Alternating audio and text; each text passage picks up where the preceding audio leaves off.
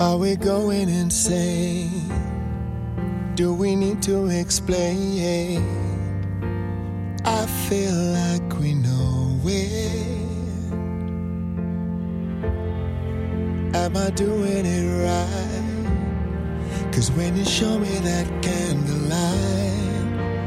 I don't wanna blow it. 大家好，欢迎收听商业摄影聊聊天，我是老陆。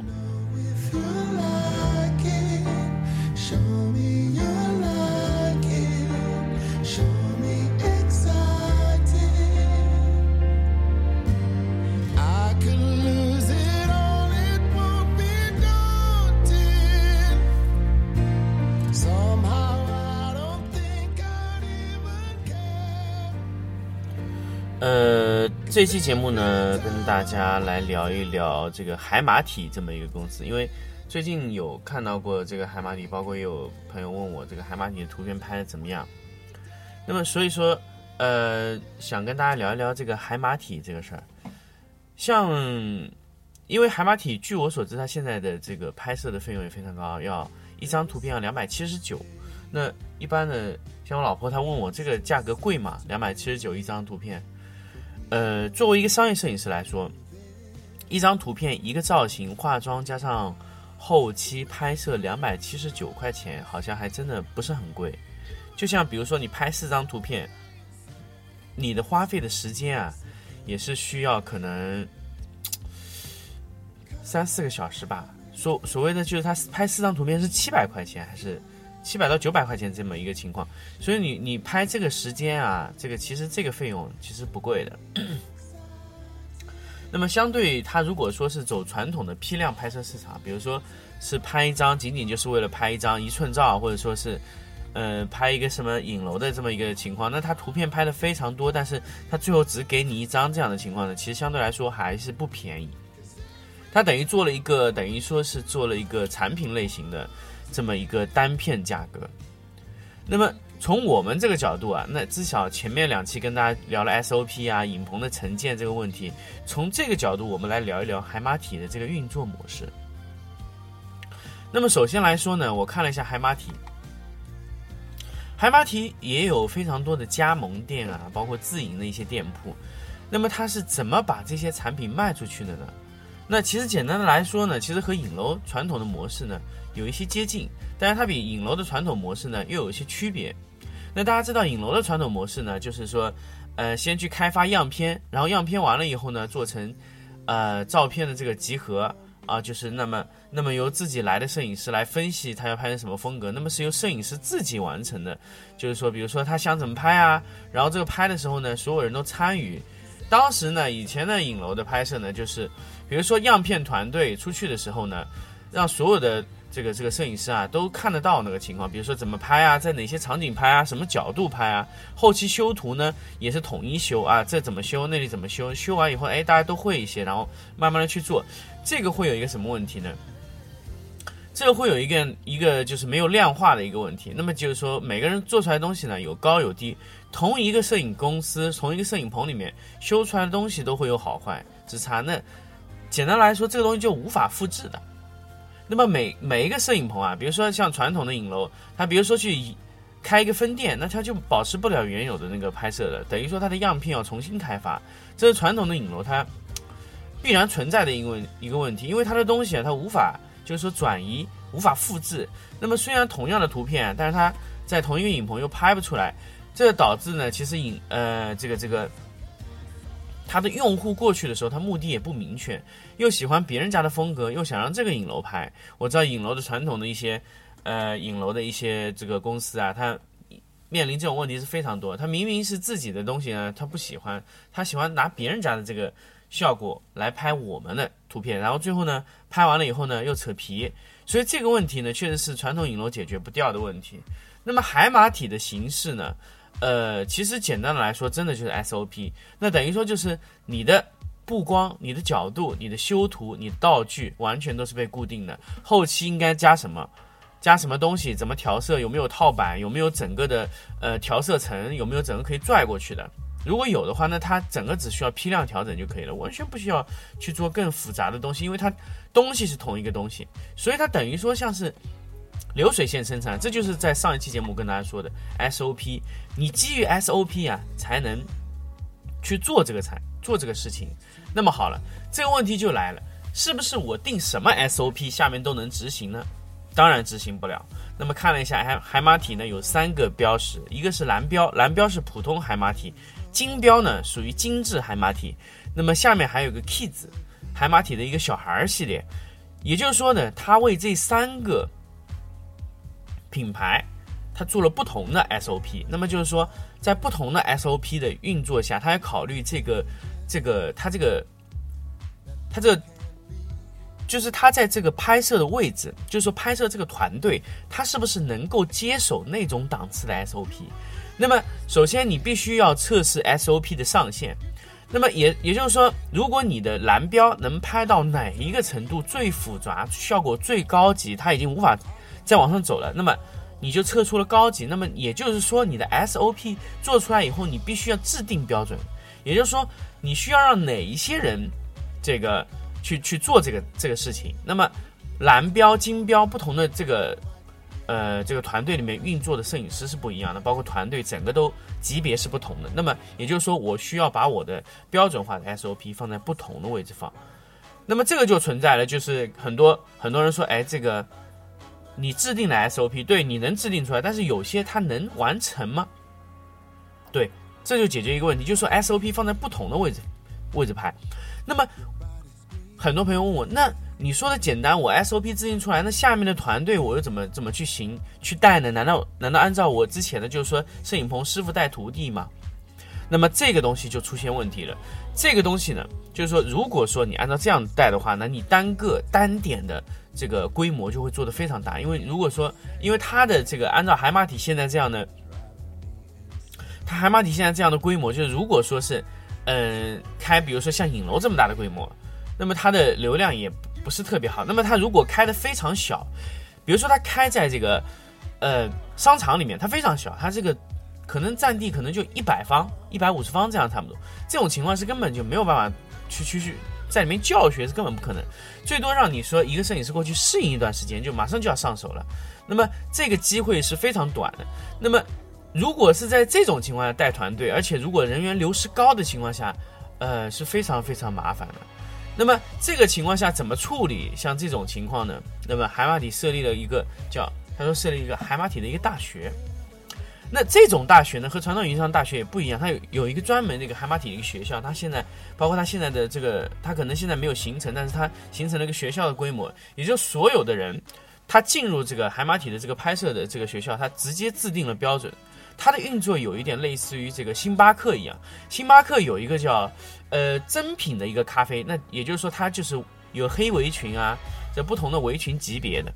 那么也就是说，你可以在这个这个海马体的这个运作的这个学校里面，可以学到它不同的等级。也就是说，你可以去哪个店工作，甚至在每个店里面，你的摄影师啊，必须有海马体认证的这么一个，呃，等于说是他认证过的这种标准，就是说你到哪个程度了。你到哪个级别？那当然，这个级别是非常细化的，就是说你可以直接对应到 SOP 的等级上。每一套 SOP 制定下来以后，你必须有一个标准，比如说它是在一、一二三四五六级，比如说五级以下都可以拍摄。那么你这个制定在一级，那么它的等级是五级，那么五级以下所有的图片它都能覆盖拍全。那么也就是说，你制定这个标准的时候，你必须要像星巴克一样操作。那么其实也从这个情况下，咱们可以看出一个问题啊，其实摄影是不是可以像快餐式消费去去操作？其实可以的。如果你真的能把所有的产品进行量化啊，所有的标准也可以等于说是有规则化的处理，那么你的人员也可以有规则化的处理，那么你这个生产有一点像机器人生产。那么你这个流水线的处理，你可以在不同的城市、不同的位置，你可以卖不同的价格的产品，不同的价格产品可以对应不同的人群啊。比如说这个地方的人群，它更适合金标，那么它可以做金标金拍的一些一些这个这个拍摄区域进去，甚至它的这个东西可以开设到人口密度非常大的地方。所以往往的影楼啊，传统的影楼的这个呃，它的问题就在于，就是说它的这个拍摄方案，它没有办法进入到这个呃叫叫叫没有办法进入到这个人口特别密的地方，所以它的拍摄在集中区域以后呢，注定就是要被分流。那么如果说你的整一个团队的所有的 SOP 是可以被量化的，所有的人员也是可以可以被量化的，那么人员的匹配度和你这个。呃，这个这个你的拍摄的东西的匹配度可以匹配上以后，然后拍摄能管控，然后能有，比如说你需要的是什么呢？你这种时候需要什么？首先，你学校的这个教学的整个环境要非常好。呃，教学环境呢，其实在教学这个地方就可以参考原有的我在之前说的传承的这个问题。也就是说，我在教学的环节中，我我要考核的，当然不是说他执行 SOP 的能力，我要考核的是他。能拍摄的能力，然后对应到，呃 SOP 上。那么也就是说，我比如说我制定了三套的这个，呃这个这个教学的情况，那么我可以针对这个人一级、二级、三级一层一层往上考，等于说像英语考级一样。他达到三级了以后呢，那我就可以让他去增加这个，到比如说金标的一些拍摄。那比如说，比如说六七八九的档位的 SOP，他就可以去做。那么他如果说，那当然价格是不同的，他去做那些六七八级的 SOP 就是完全可以做的。那么这个问题就出现在什么？就是说你你的每一个档档次，比如说你在一级拍摄的时候，那么你到考二级之间呢，你必须在拍摄时间达到多少，然后客户满意度到多少，这个也是需要量化到一定的程度上的啊。那也就是说，每一个人员。都得被量化成一个数据单位，然后再切入到你的整一个运作方式中。海马体现在运作的方式几乎是，应该是这种情况了。那么具体的细化到里面的调节，我不知不太清楚，因为我没有去过海马体这个。但是它的基本上它的运作模式就是基于这个，那它等于把这个东西当做一种产品来做。但是海马体现在运作的 是不是够好？呃，我看过几个海马体不同的公司啊，海马体自营的做的还不错，但是海马体它加盟的有一部分海马体的好像是拍的有一些问题，比如说像陕西啊那一块的，就可能它的掌控的稍微远一些的地方，它的掌控可能稍微差了一点点，那或者说我是看的不太准确，但是呃，这个必然是会后期哪怕说海马海马体现在没有出现这个情况，那它必然后面拓展啊，比如说。呃，他以这种加盟的形式后面加入海马体的这样的情况，那他后期也会一定会产生这种问题。那么怎么样去把控好后面呃在其他城市的一些问题？那比如说你到远的城市你怎么把控？那么当然你在那个区域你设的这个经理啊，首先你的经理要是非常非常呃了解这个产品的。我觉得你不能以传统的一些意义上的一些传产产品经理，你必须是一些什么呢？不是说区域经理去看一下这个销售量怎么样，首先你还是要把控这个产品的品质。所以他他如果说你这个城市如果光光是单单独的设一个，怎么说区域经理，但是没有设区域指导的话，可能会比较麻烦。所以呢，就是最好的情况下呢，就是有区域指导的，等于说他得把控这一块区域的，包括加盟商在内的所有问题。啊，那么这个东西就是通通过你这个学校出来以后，你呃在实际的拍摄中会出现的问题，那么这个还是需要呃你在这一个区域再设立这种回复往回复的这种呃等于说复习型的这种机构，这个我觉得是很重要的。所以说，呃后期的整个开发的这个往后再拓展你这个呃规模的时候。可能要碰到的一些问题，也就是说，呃，未来的这个这个你海马体的这种类似于这种连锁型的拍摄的这种机构啊，最后呃可能会发展的方向应该是会向这个方向去的。那么，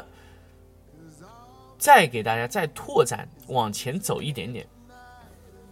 就是说，摄影师真的要招这么多摄影师去拍吗？所以这个时候就出现一个问题。我们可不可以利用一些其他的东西来替代拍摄的这个费时费人这个环节的问题呢？好，回到之前我们跟在大家回想之前跟大家聊过的那些话题，就摄影机器人的问题，我们可不可以用摄影机器人去替代呢？这是完全可以的。如果你的 SOP 能量化，那现在如果你做了这么多年的量化 SOP，你作为最大的目的不就是让机器人介入吗？那么机器人介入以后，如果说有一些一二三四五六的，比如说五 G 以下的拍摄，你可以不需要人拍摄，那么你这一部分全部可以由机器人替代，甚至这样，如果你用机器人替代，你去拍摄的话，你的拓展速度是非常快的，因为如果你因为如果说你的流量是达到的情况下，你开店人员的配置是非常非常困难的。那么人员而且有流动的可能性，但是机器人它是没有的。机器人只需要一次性投资，然后由区域的指导、区域的经理去管理那几个位置的东西就可以了。所以只要你的摄影机器人能跟上来替代一部分，那么你的人员发展的可能性就会更大。现在，呃，影棚、影楼无法快速扩展，其实还是人的关系。如果你去掉了这个人的一些可变的原因，那你的拓展的方向、你拓展的维度就会变得更大。所以大家想想，机器人的作用性有多大？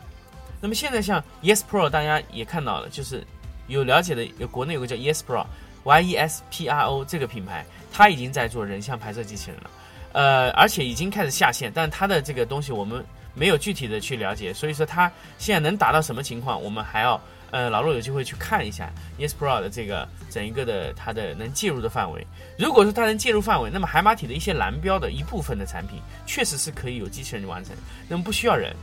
而且这个东西还会有一种呃，这个叫什么？就是说很酷炫，可以可以当做一种广告去推广。哎，我的拍摄用机器人，可以用这个。呃，那么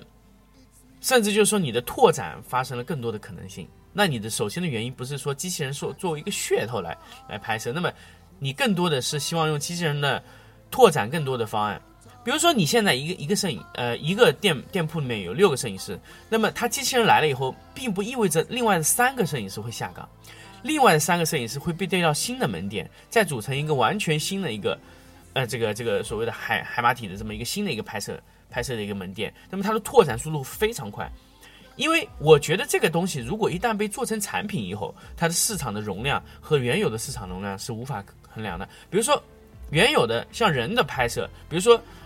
呃，人的需求可能有时候拍拍可能是，呃，拍个照片可能就是，